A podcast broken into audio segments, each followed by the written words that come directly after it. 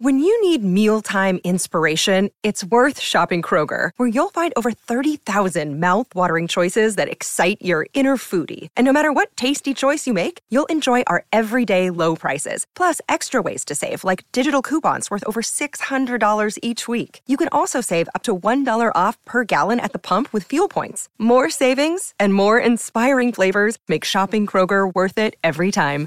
Kroger, fresh for everyone. Fuel restrictions apply.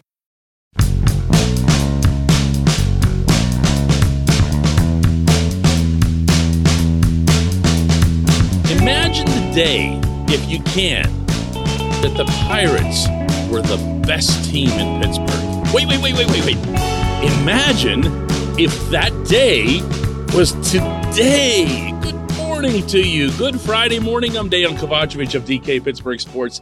This is Daily Shot of Pirates. It comes your way bright and early every weekday. If you're into those other two teams in town, I also offer daily shots of Steelers and Penguins, and those are now no happier, no more upbeat than this thing is.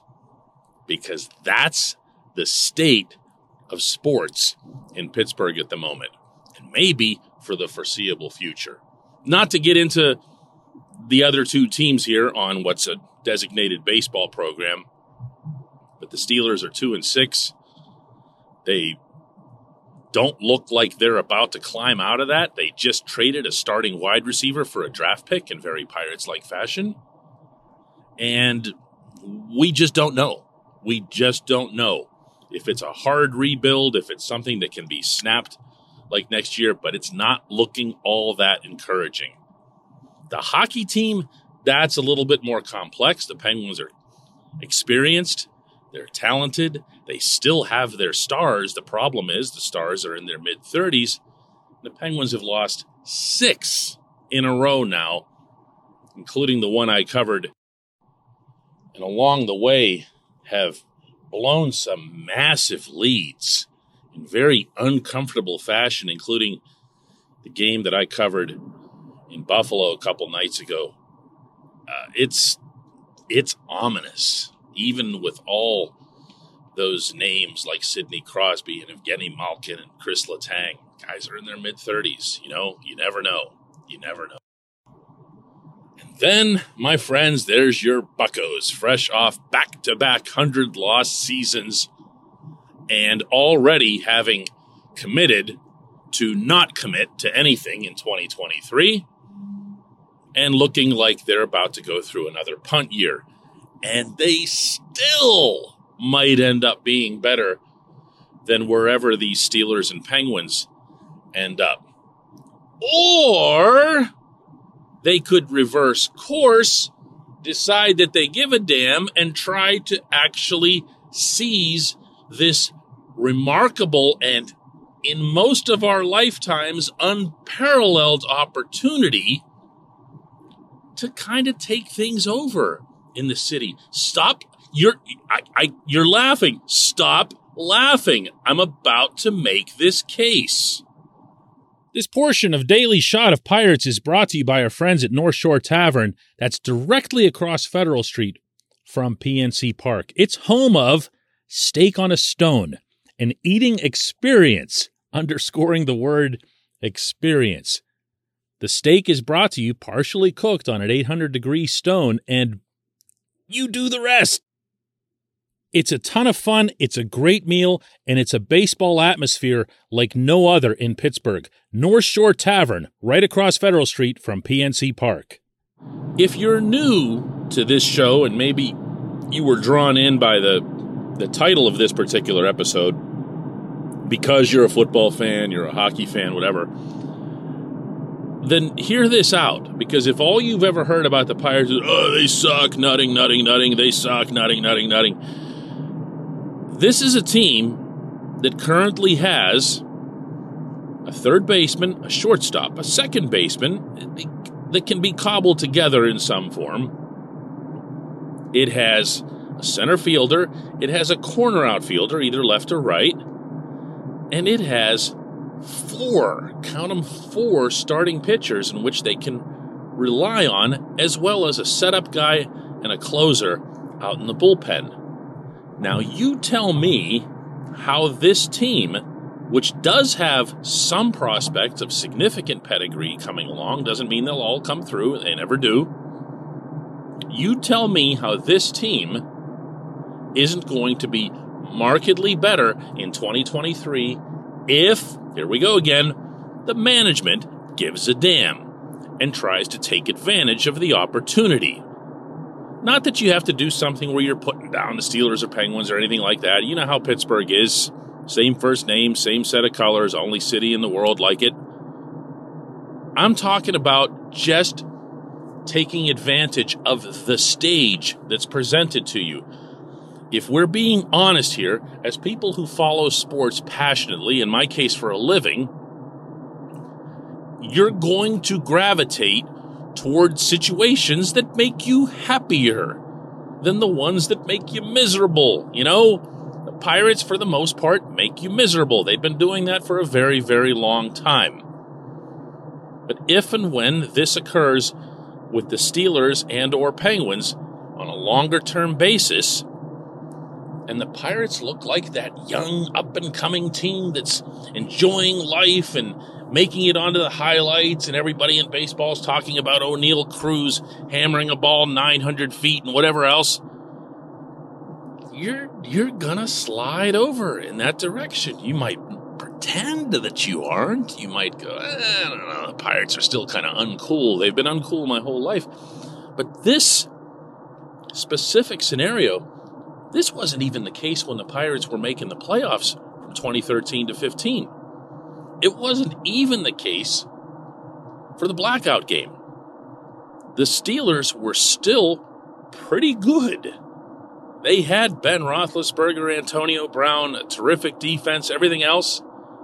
The Penguins had Sid and Gino and all that, and they went to the Eastern Conference final. And the Pirates just happened to be another team that was really good. And they, of course, had their own story to write because of the streak of consecutive losing seasons and everything else. But they weren't the show. They weren't the only show in town. This is something else completely. This is an opportunity to take, uh, if you want to just get financial about it, a lot of corporate dollars. Take the advertising, take the luxury suites, become the hot ticket in town. Make money. I've reported this before on this show, and I'm going to reiterate it right now. The three most profitable seasons, not the biggest revenue, whatever, the biggest profit, the three most profitable seasons under the nutting ownership came in the three playoff years. Pow, man, mind blown. What a concept. Make more money to make more money. Try it again. Do it now. Go get a first baseman. Go get a stopgap catcher. Get one starting pitcher and then just bring in a bunch of rubber armed relievers to fill out the rest. Get it done. Do it now. Stop being so afraid of everything. When we come back, J1Q.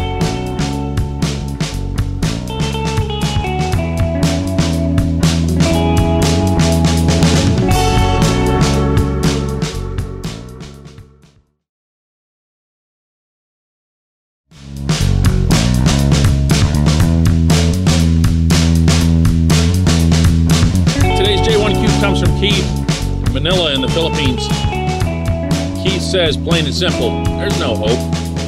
They're going to do things their way. If it works, great. If it doesn't, well, that's fine too. That's just how they think. You know what, Keith? Way to be a buzzkill, man. And way to also be completely right.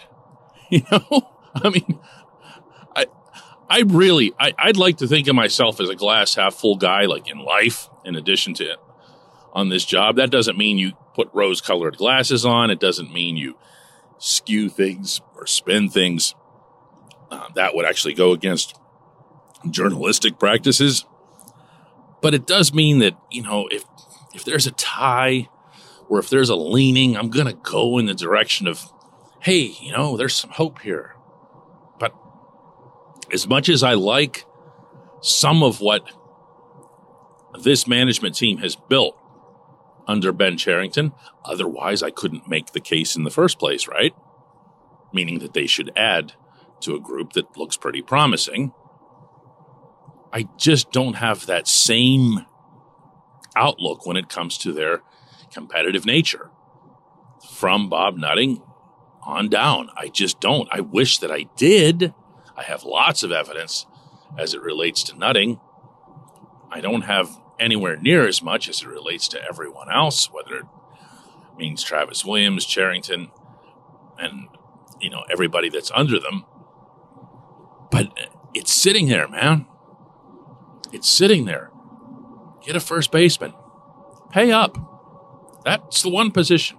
Get a first baseman, and I say first baseman, and I mean first baseman and or DH. Okay, you don't even have to get both. Okay, get one. Get one of the two. Get one of the two. Get somebody who can really bleeping hit. Get somebody that you plant middle of your order that all of a sudden makes the rest of the middle of the order look like it makes sense. You know? Bryan Reynolds, Oneil Cruz, Brian Hayes, if he can get his power back, as I was discussing yesterday. You know, all of a sudden, you look, you feel like you're maybe onto something. Jack Suwinski could be a, like a six or a seven in your order. Think about that for a second. Just randomly getting 20, 25 homers out of your six or seven spot. Doesn't matter what Jack would hit from there, meaning in terms of average, just wouldn't. You'll take that number of home runs from that spot in the order and win all day long. Bring back Roberto Perez. All he's got to do is last a month or two. We'll see if he can pull that off this time.